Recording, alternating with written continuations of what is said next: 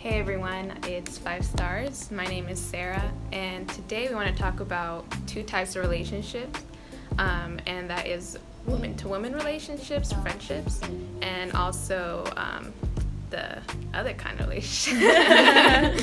um, but so we're a group of five women, and we are all very opinionated. Um, but when it comes to relationships with one another, it can be a different thing. So I personally have a group of really good friends, but I know um, some women have like a particularly bigger group of guy friends than girlfriends.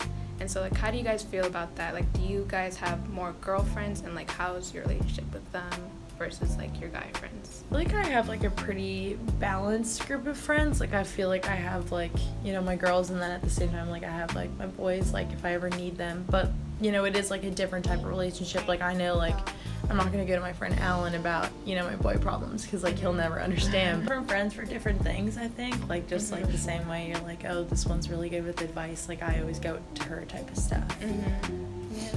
For me, I definitely have more girlfriends than guys, and I'm not sure why. I just think more like girlfriends from like high school and like back then stuck Mhm. around more than like the guys. Right. Yeah.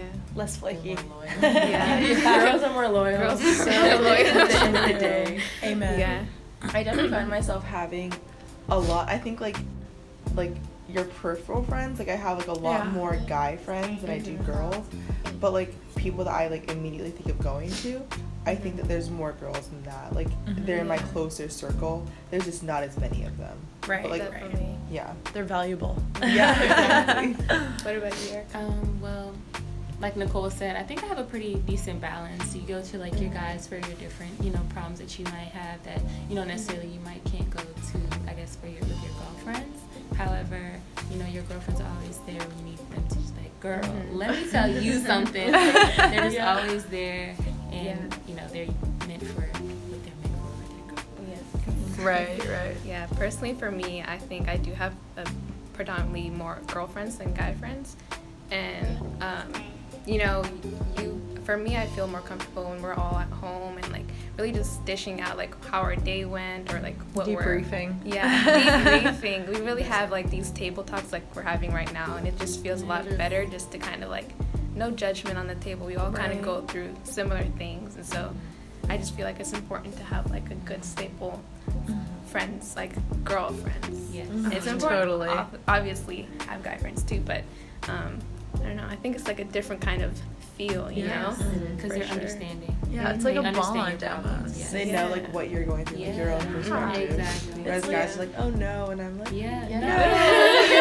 My friend Yeah. Alan doesn't know like what it feels like to get like to double text and like not get texted back. He doesn't understand. Exactly. I'm like, I Mhm. need to talk to someone who knows.